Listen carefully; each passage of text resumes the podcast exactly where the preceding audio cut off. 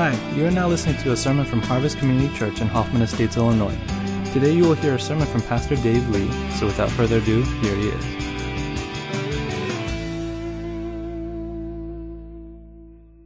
Man, a lot happens in one year.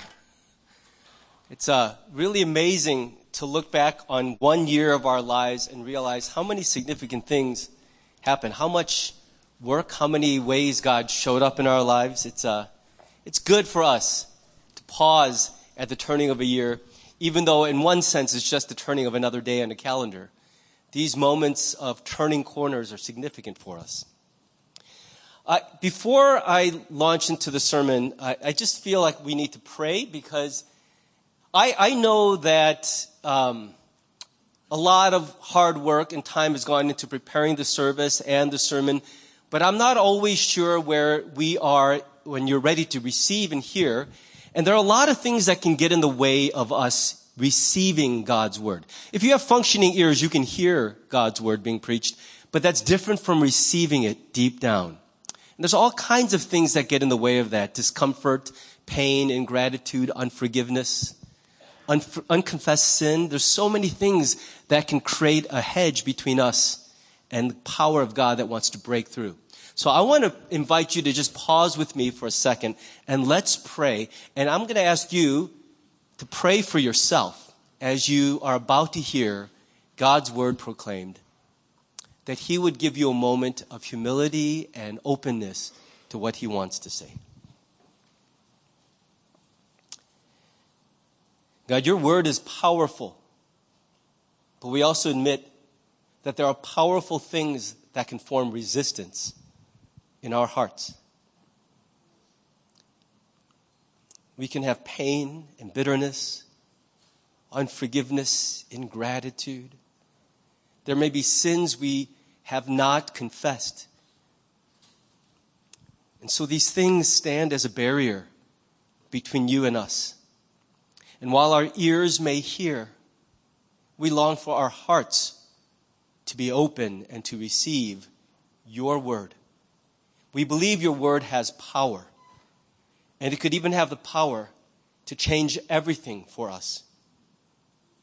And so we pray this morning as your word is proclaimed and received, that power would go forth from you. And we would hear with our ears and with our whole lives, and we would respond. Clear the path for your word now.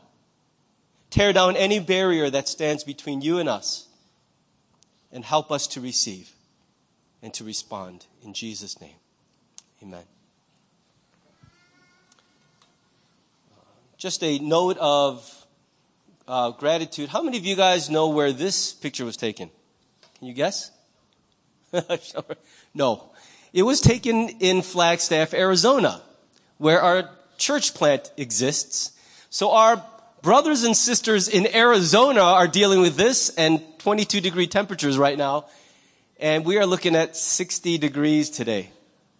For some, I hope that will make you thankful at least by comparison.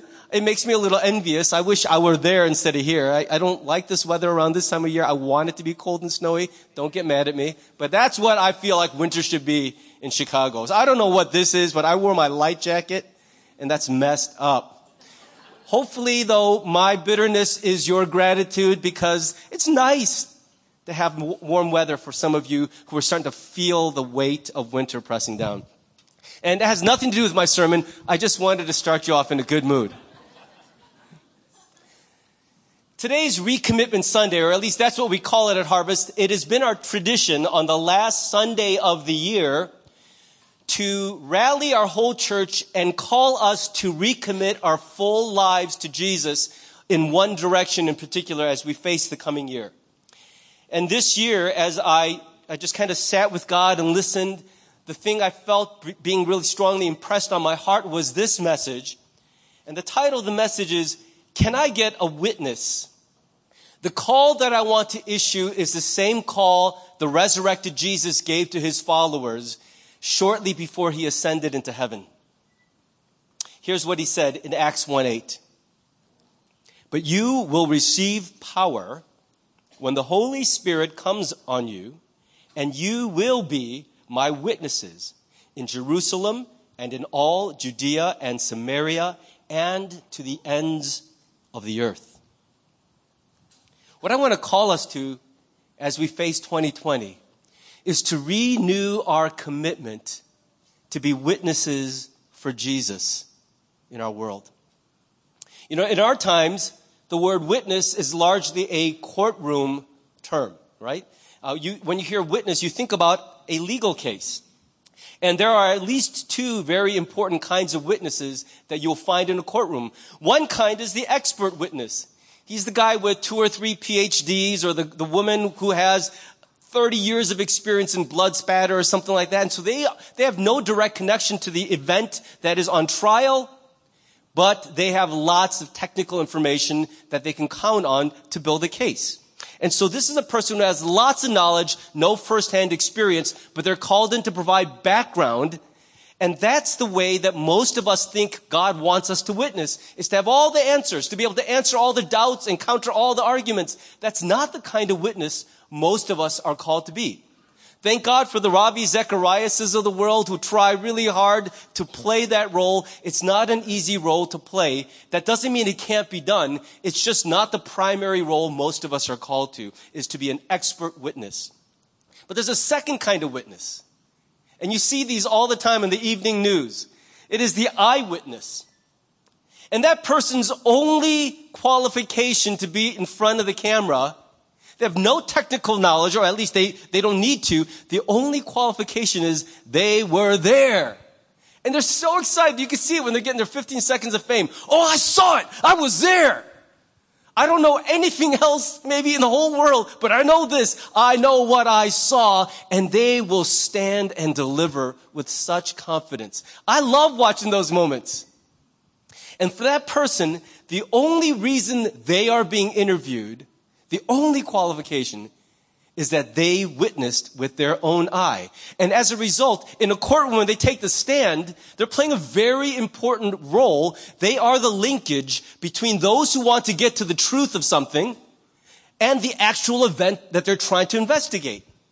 There's an actual thing that happened and only a small handful of people witnessed it, but there are many others who need to know what actually happened there. That's what a court case is all about. It's what an investigation is. And the eyewitness represents a critical linkage between that event and all those seeking the truth about it. What I like about Acts 1-8, and the reason that um, I think this image plays so well into that, is that this is the nature of all witness. Is it begins with an actual experience, and then it radiates out into a, into expanding circles of people who are touched by the witness.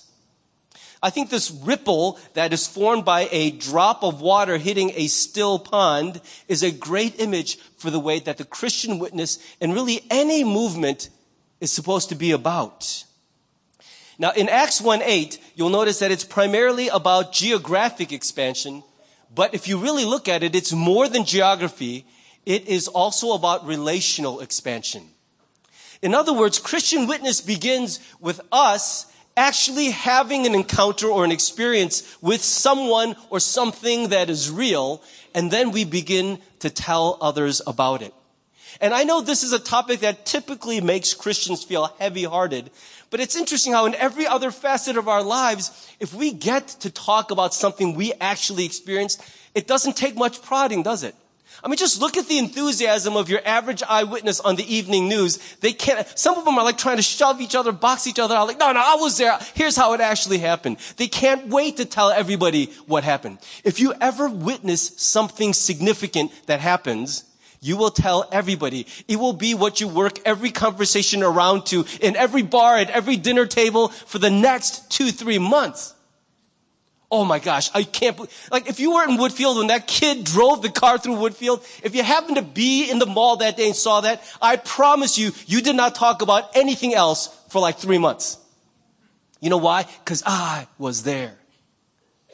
And no one has to prod you. Uh, go ahead, tell the story about how you almost got run over by that kid. You will f- find some way to make it about that.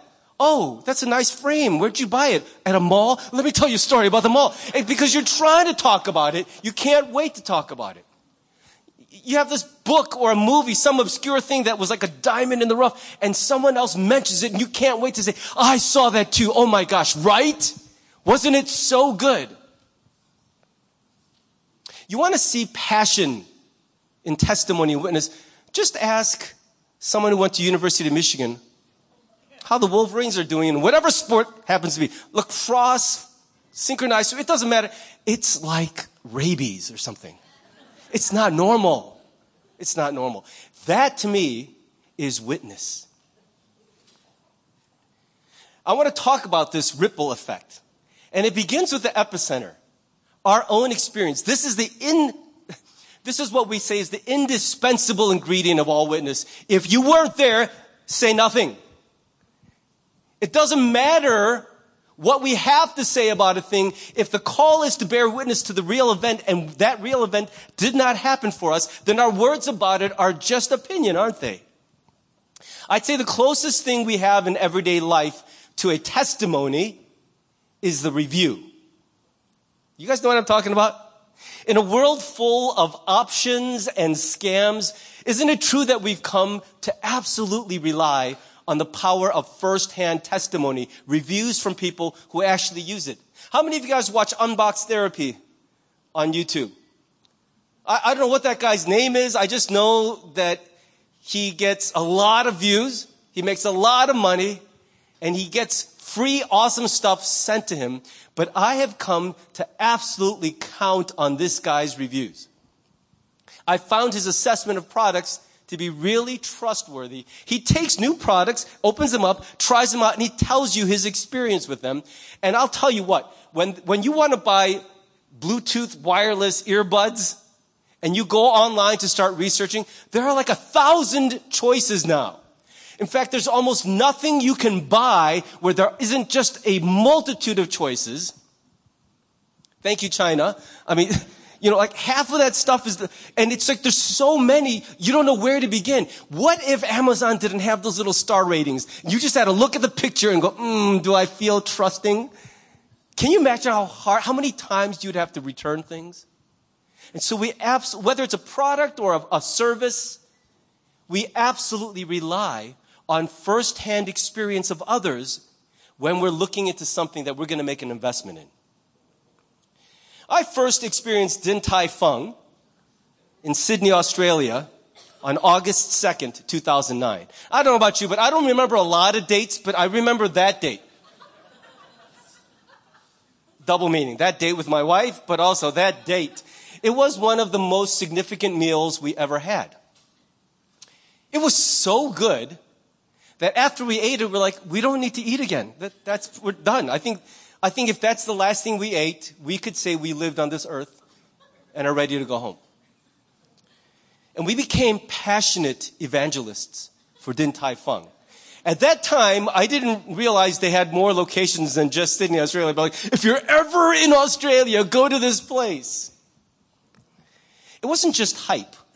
Standing behind my excitement was a real experience that I could not suppress. I wanted people that I cared about to have it. And if I didn't like you, I never told you about Din Tai Fung because I'm like, I don't give you, you know, but that's the whole thing is you just cannot wait to tell the story because everyone you love, you want them to have that pleasure. It wasn't hype. It was revelation of something real I couldn't hold to myself. Now, I could rattle off all kinds of facts, technical knowledge about Din Tai Fung. I could tell you that it is actually a Taiwan-based corporation I could tell you that they specialize in xiaolong bao, which is soup dumplings. I could tell you they have 166 locations in 13 countries. I've read the list of all 166 locations. I know that there are 41 in China and Hong Kong alone. But you can get all that from the website. The power of my testimony is not in rattling off the facts about it. It's about telling you what it was like to eat there. And you see my eyes light up. Look how happy we were, and this was before we ate. Okay?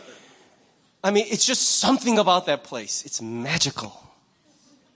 So the power of my testimony is not because I know all about it. It's because I experienced it and it touched me in the deepest place. I think that's, it's a stupid illustration maybe, but it, it begins to emotionally tell you a little bit about the nature of Christian witness. That's what is being talked about here in John, I'm sorry, it says Acts 1, 8 on top. That's a, one of those cut and paste typos. It's 1 John 1, 1 through 2. For the three of you taking notes, it's 1 John 1, 1 to 2. You three are going to grow so much in 2020. All right. Here's what, here's what John says about their testimony. That which was from the beginning, which we have heard, which we have seen with our eyes, which we have looked at and our hands have touched. This we proclaim concerning the word of life.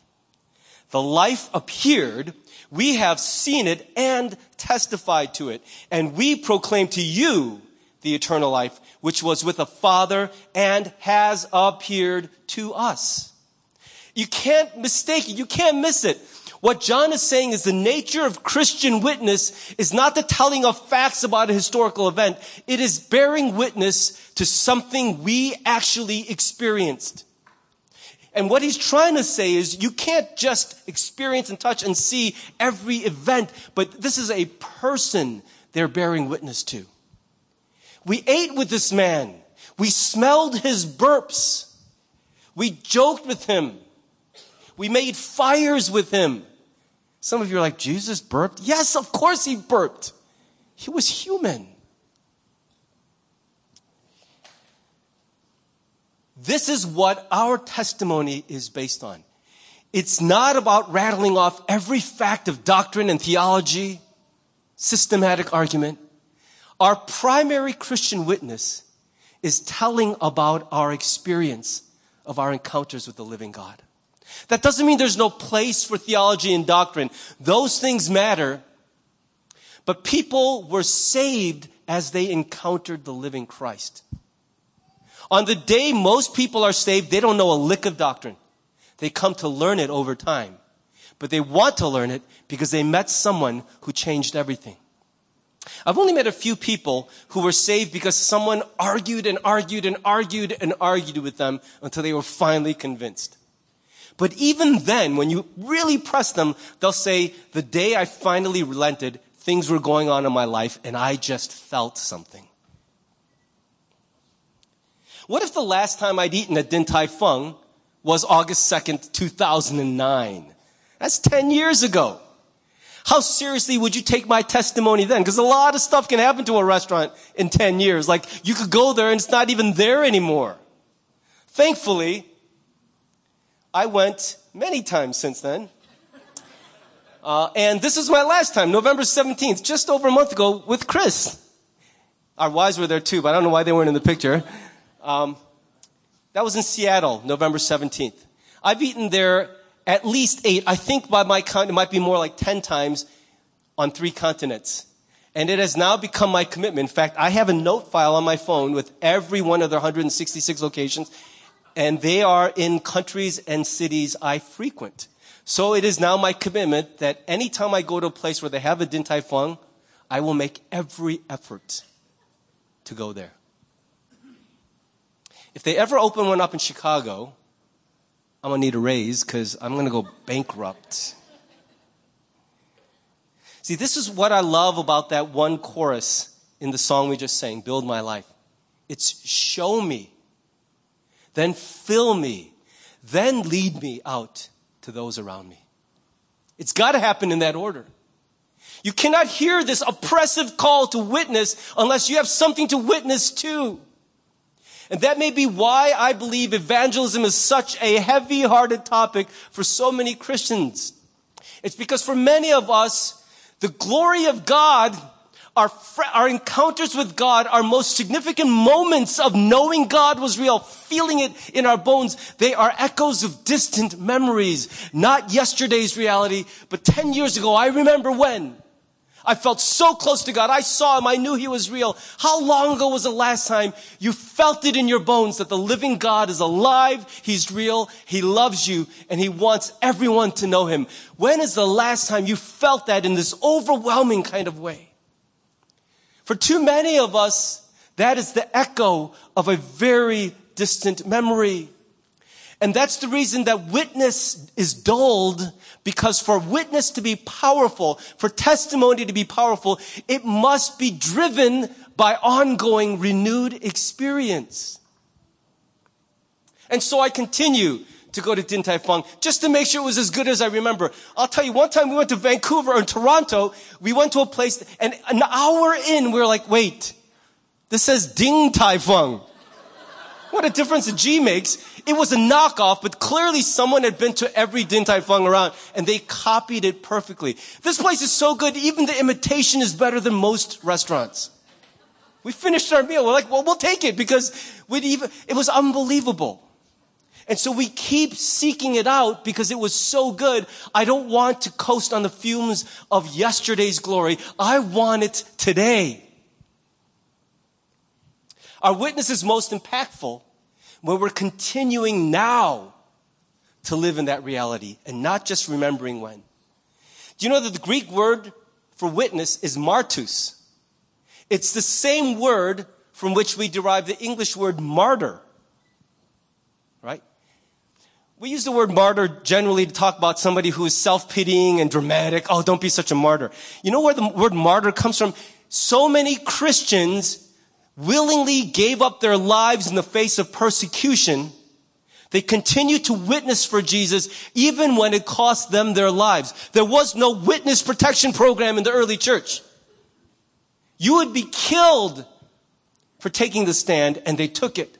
And because so many Christians believed so deeply that they would be willing to die and often with a smile on their face, the word witness and the words for when someone will die for their convictions came to be the exact same word. So there's a question for us. How real is your ongoing experience of God? Real enough that if it came to it and there was no witness protection promise, would you give up your life for him? We don't ask that question in church much anymore. I heard it almost every week growing up though.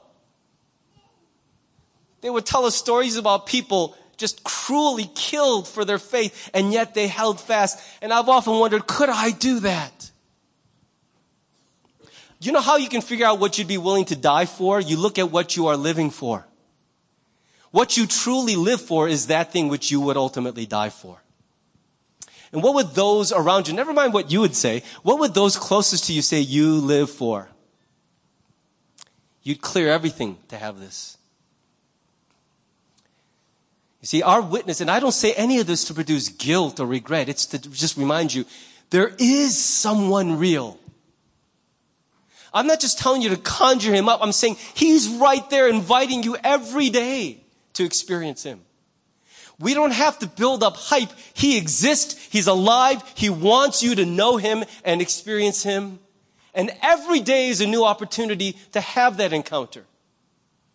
And if you do, you have the beginnings of the most powerful kind of witness that exists. Let me move on. Then he says, from that powerful place of your own experience at the epicenter, the next ring out is your Jerusalem.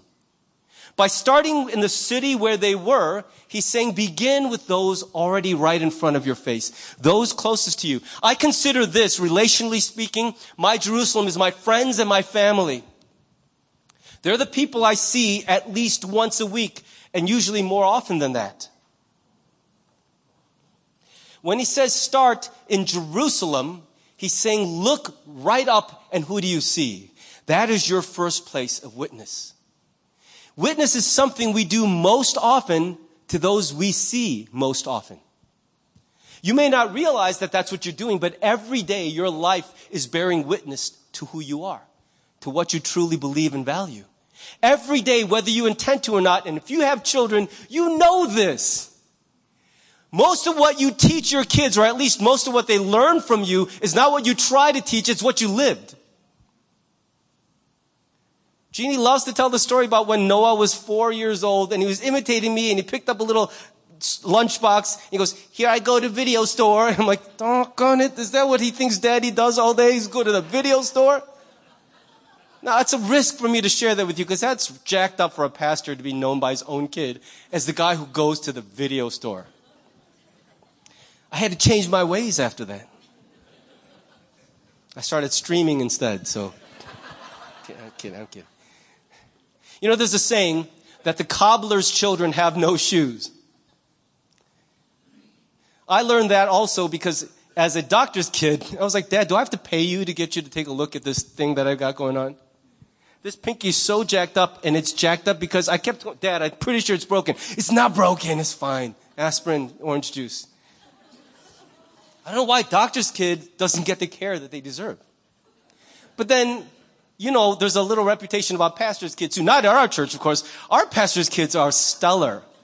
But at other churches, you know, there's a reputation about PKs, right? Like, oh, the pastor's kid needs to be more pastored. Why is that? Because it's interesting how that thing you do, I mean, just take a look at a dentist kid. They'll usually have good teeth. I don't know why. That's the one profession. Take care of their own. But mostly, we think of that thing we do as that thing we do for others outside. And those closest to us get our sloppiest. I don't think there is any justification for being sloppy with those we're closest to. The most reliable and true witness of who you are and how you see God is seen by the people closest to you. Witnessing is not some activity we do outside with strangers. It is first a thing we learn to do in our homes. What our children, what our siblings, what our parents think about God by watching our lives, that is our fun, foundational, fundamental witness. And what I've learned is you can try to teach lots of things, but sometimes there's an unintended message we're sending out. Let me give you a common example. I've seen that so many of us grew up with dads who never showed up to any of our games or concerts or recitals, and so we're trying so hard not to be that dad, and we're at everything. Even if that falls on Sunday after Sunday after Sunday, I'm going to be a good dad. I'll be at every one of those things. I will support you. And I affirm that 100%. I don't say this in a spirit of judgment at all. And every now and then, that's got to happen. But what else are you saying to your kid if your commitment to worship God on the Lord's day is consistently brushed aside because they have a game? Now you're teaching them one good thing. I affirm that. I'm your dad and I am present in your life. You matter to me. You're a priority to me. But what are you teaching without realizing you're teaching? I can go to church anytime, but you matter to me. And in that statement, what will they see of who Jesus is? Please understand, there are times when the team is really counting on you. It's part of your witness to them. Let, us not find that outlier case and build a life point, point of view around it. What I'm saying is there are times when we are too cavalier about it. It's not like we want to be Pharisees and say, on Sunday you have to be at church every Sunday or we'll judge you. What I'm saying is when you miss, miss for a reason. Because that commitment, there's so little that's left sacred in our world that we guard with zeal. There's so few things left like that. They should be honored.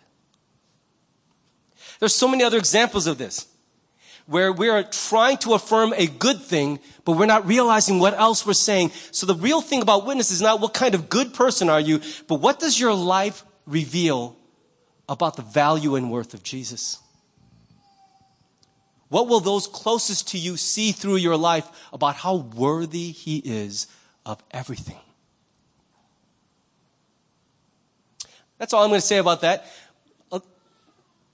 Your family and your closest friends will know your true witness. So if you're wondering what kind of witness you have, begin there and ask, what does my life communicate to you about the worth and value of Jesus to me? Jesus then says, as you begin with those right around you, life or the Spirit of God will nudge you outward. It just happens. I am so thankful for faithful friends who have stayed here all 25 years with me. I mean, I, I just, I cherish that so much. You have no idea. But life moves us on. Question is, as life moves us on, what goes on with us? We all scatter eventually, right? I mean, that just happens. But when we're moved, what else moves with us? Judea and Samaria is our societal context. It's our broader reach. Not just right around us, but around us. And Acts 8 4, after a great persecution broke out in the church, Luke describes this. He says, the believers who were scattered through persecution preached the good news about Jesus wherever they went. I love the way he phrases that. It wasn't like they were going to places in order to preach the gospel. This wasn't a missionary program. It wasn't a trip. It was just as life moved them, the gospel moved with them. It was not a, a religious activity, but it was a way of life.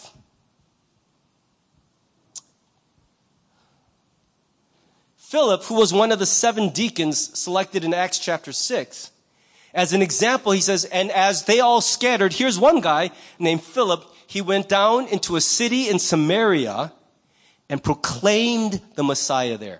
That word proclaimed is highlighted because it, it's English translating a Greek word, kerusso, which is a very important word. It doesn't just mean he started telling people, like the guy next to him at the bar, hey, buddy, you look pretty sad. Can I tell you something? It can include that. But the word kerusso is more typified by guys like this guy. I think his name is Theo Mortimer. He was a town crier.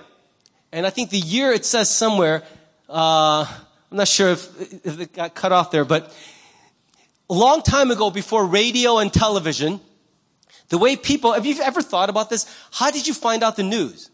Like how many of you guys got pulled over because you were using your cell phone and you didn't realize that the laws had changed January 1. It's no longer legal to talk on your, remember several years back when that happened? So many people got pulled over and they're like going, how was I supposed to know? Well, that got me thinking, how did, in the age of internet and TV news and, and, and radio, how does anyone miss the news? But in the days before broadcast media, how did anyone find out important stuff? Well, eventually you heard about it if it was important enough because your neighbor or the town gossip told everybody. But how did that person find out? They found out through him. Guys like him would ride their bikes and notice he has a horn. He would ride into the, the most public parts of each village or town and he'd just blow the horn blow the horn and everyone got to know who what that was and especially the people who liked to be you know, the early reporters, they would rush out to the town square. Ooh, what is it? And then he would shout out at the top of his lungs, here's the news. Hear ye, hear ye, and tell the news. And then they were like, oh, the king has leprosy. And then they would run tell, did you know the king has, leprosy? and they would count on the, the rapid fire spread of gossip, but someone had to be the source of the news. That was the herald or the crier. And that's the exact word which describes what Philip was doing in Samaria. What I mean by that is not go to the Woodfield after church today and start shouting out. The bottom line message is the gospel, our witness of Jesus was never intended to be something bottled up and held close to the vest. Here's another way of saying it. I hope you remember this phrase. Our faith is supposed to be personal, but it's not supposed to be private. That's something weird that has happened in American culture. Keep your politics and your religion to yourself. The politics, amen. Okay? I will be active as much as I can in the political arena, but I will not waste my time debating with people anymore. It's garbage time. It's just, you might as well burn it up. No one wants to have their minds changed anymore. You just gotta act. But faith, faith was never supposed to be private. I don't know why we developed this idea. Keep your faith to yourself. That's the most important thing about you. It's the thing you foundationally believe about reality, about the whole world. How are you supposed to keep that to yourself? Faith should be personal, but it should not be private. It was meant to be proclaimed.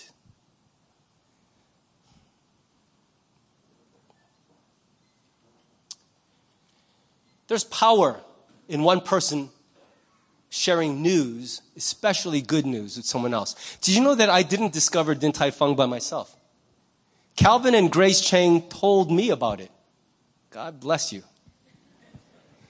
You were the first evangelist to tell me because I, I, said, Hey, has anyone had any experience in Sydney? Oh, yeah, yeah, we have family.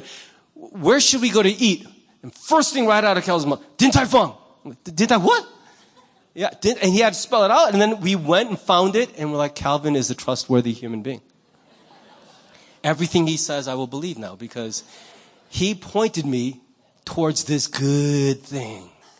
See, that's the important thing is I didn't discover it by myself. I had no clue it even existed until someone shared the good news with me. Do you know that I didn't discover Jesus on my own either? I'm so thankful that one after another, faithful people in my life proclaimed Jesus to me. Here's another important point not to miss. Jesus says, go to all Judea and Samaria. That's really important. I'll spare you the details because I don't have the time, but suffice it to say the Samaritans were people that the Jews looked down on religiously and racially. They had no time for the Samaritans. It was okay to hate Samaritans if you're a Jew. And what's so interesting is Jesus includes Samaria in the call to bear witness. He says, don't you dare just go to your own tribe and proclaim the good news. That's like just telling your friends about your favorite restaurant. Tell everyone. Especially go to those people that you have learned to hate, that your movement has rejected. Now don't be too quick to pat yourself on the back. All of us have Samaritans in our lives. All of us. For most of us, the Samaritans in our lives are the ones that the church has traditionally rejected and marginalized, looked down on, sneered at. People whose hands don't appear clean to us, who, who have beliefs we don't agree with, who for decades, for centuries, it was okay to hate. Those are our Samaritans in the majority case. And Jesus says, you go to them and you bear witness to me among those that you hate.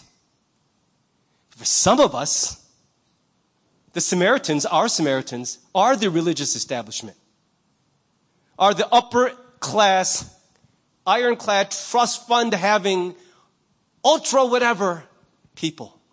Those who seem to hold all the power and all the cards, and I will never share a good thing with them. Hate is hate no matter what coat it wears. Do you feel entitled to hate your Samaritans?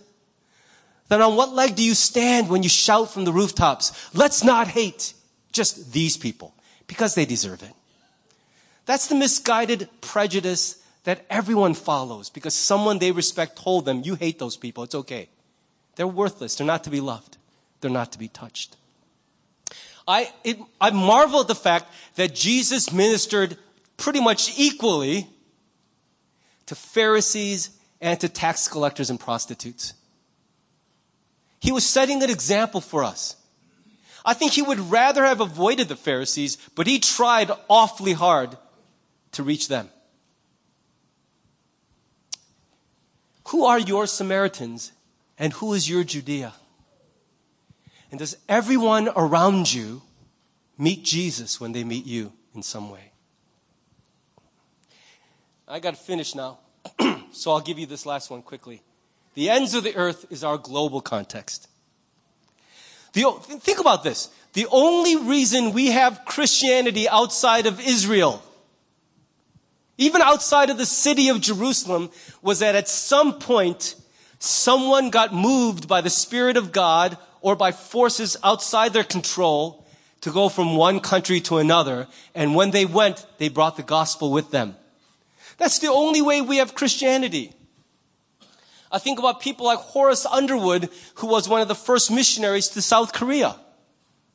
You know, back in June of 2001, I traveled with a group of about 20 Korean American pastors, and we did a tour of Korea just to see what we can learn spiritually from the motherland.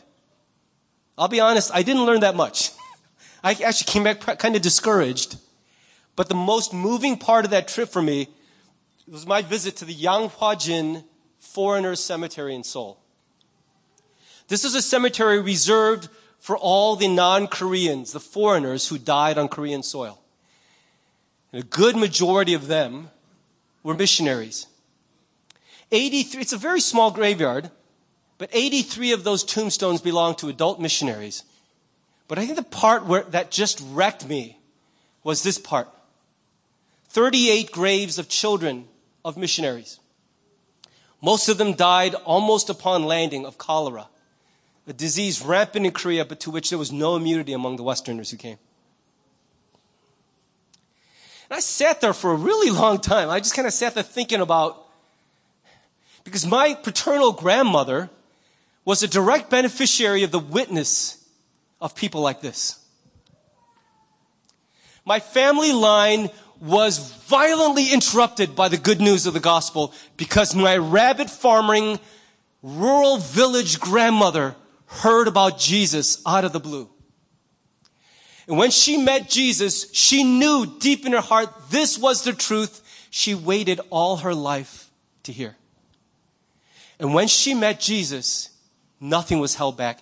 She gave herself more fully to Jesus than she had ever given herself to anyone or anything. That woman, that one simple, uneducated woman, is the foundational human pillar of an entire extended family of faith. In our family line, Jesus entered through her. But he reached her through people like this. And I kept thinking, if I knew that my newborn might die upon landing, would I have counted the cost too high and stayed home?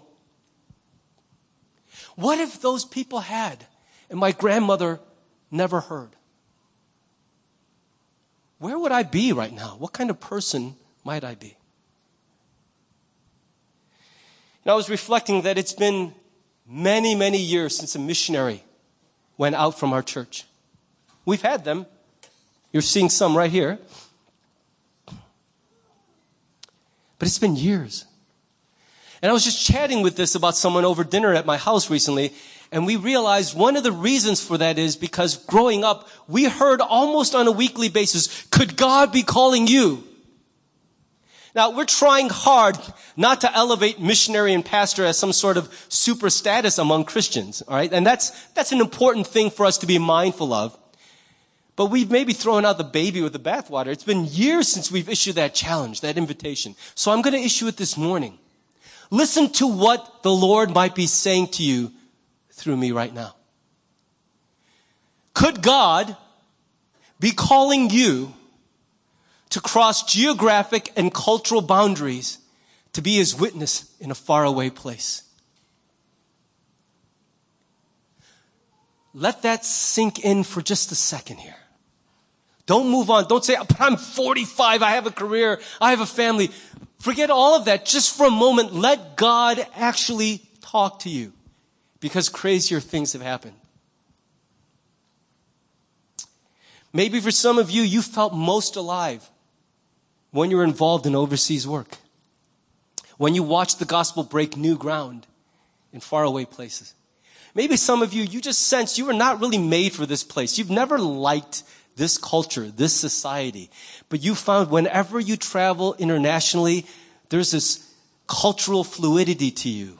You can eat anything, sleep anywhere, meet new people, learn new languages. There's just something in you. Maybe that's been stirring for a while. I don't know what God will use to pull you, but could it be that some of you in this room right now, whatever your age or situation, are being called? And I know your stories, some of you. That pull was there at once in your life. Very strong. Is it possible that God is stirring that up again? In the interest of time, I've got to move on and wrap this up. But if you pray that way with a truly open hand and say, God, are you calling me? I won't shout you down. If you really are, I'm ready to hear it. Could it be that He's calling you? That would be one of my favorite ways to say goodbye to you. Say, go with God. We're sending you.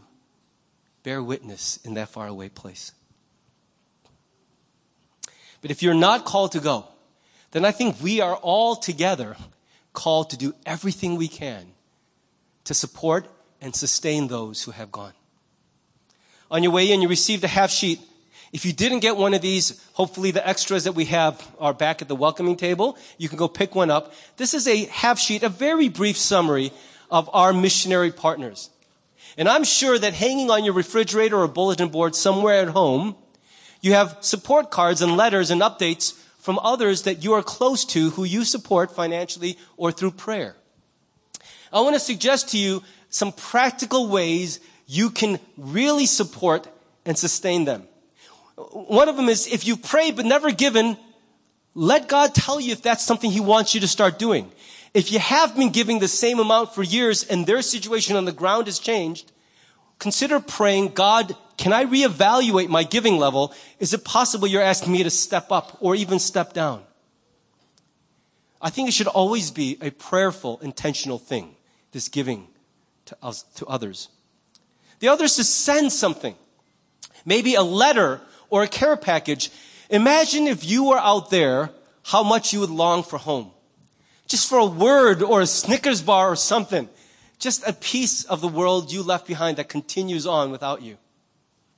And pray. Here's something that I felt very strongly this week. As I pray for people overseas, I started praying this way. What would I want people back home praying for me if I switched places with them? I used to just pray systematically through the things they listed, but I also started praying more creatively. If I were in their place, how would I want people to be praying for me? And it's really opened up some interesting things that I've prayed for some of our supportive friends. And here's the last one. Would you consider investing some of your vacation time and dollars to go to the mission field and encourage one of our partners in person? You have no idea what it could mean to them. If you didn't go with an agenda, take me on a tour of all your work, show me everything, instead you just said, let's just hang out at your place I just want to be with you, get to know you better, pray over your family, encourage you. What would that do for them? What would that do for you? Some of our church members have done exactly that. And it's really great to listen to them and see the excitement in their eyes as they come home and share about the amazing time they had, encouraging our missionary partners in person. I'm going to ask us to bow our heads and just respond now together.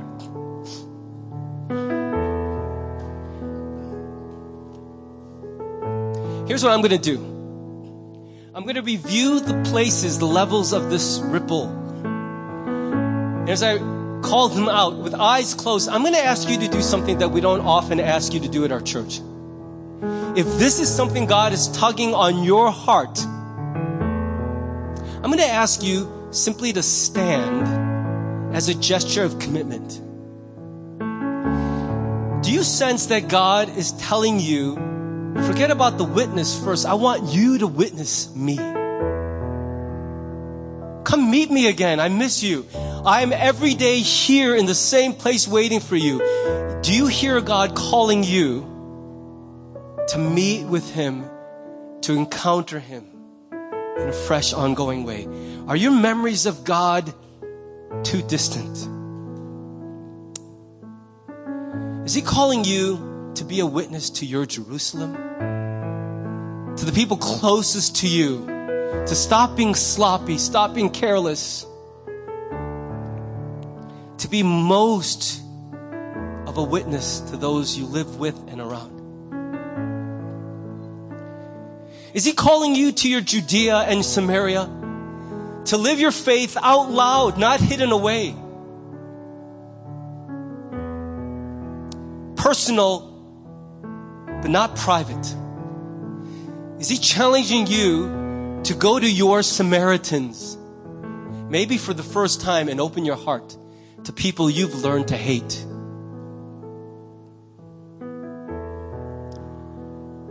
Or is He calling you to the ends of the earth? So I'm going to leave it there, and I'm going to give us just a minute to listen for the prompting and voice of God. And I'm going to ask you to take a risk, not mindful of the eyes of others, but the eyes of your Savior on you. And if you sense the Lord leading you to recommit to any one of those things, I'm going to ask you quietly to just stand to your feet as a sign of response to Him. And then I'd like to pray for you. So just take a, a minute.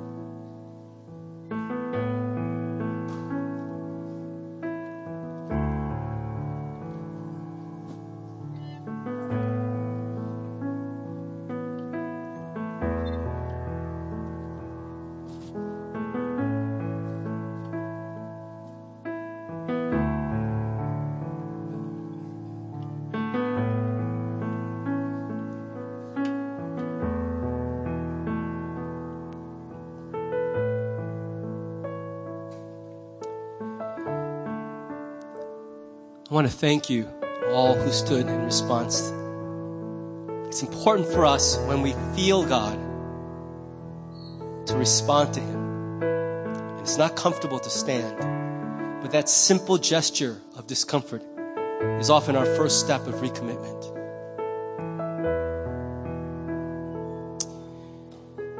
What you committed to in your heart is between you and the Lord, but I also want to remind you that a commitment made but not shared is often a commitment lost. And so I would encourage you to find someone you trust and respect. And share your commitment with them so that someone else in the world now knows what the Lord said and you responded to. Somehow that has power to bring us a little closer to that reality. God, we pray for all of us that at some point the message of our whole lives would become truly a revelation, a pointer to Jesus Christ.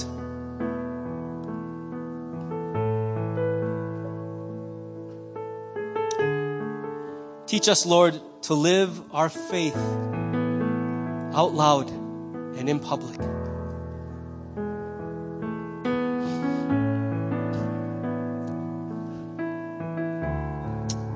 Lord Jesus, we pray for those who have stood up in response to you.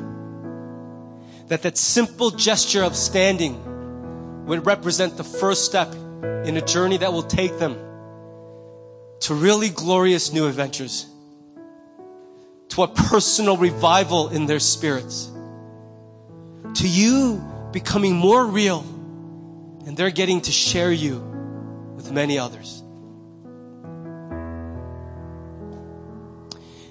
As we now invite the whole congregation to stand, we commit ourselves to you in 2020 as a church. You have shown yourself. We now want to rise to you in response and say, God, you have been so faithful. Make us more faithful to you. Let 2020 be a year of new vision and great renewal for all of us. In the name of Jesus.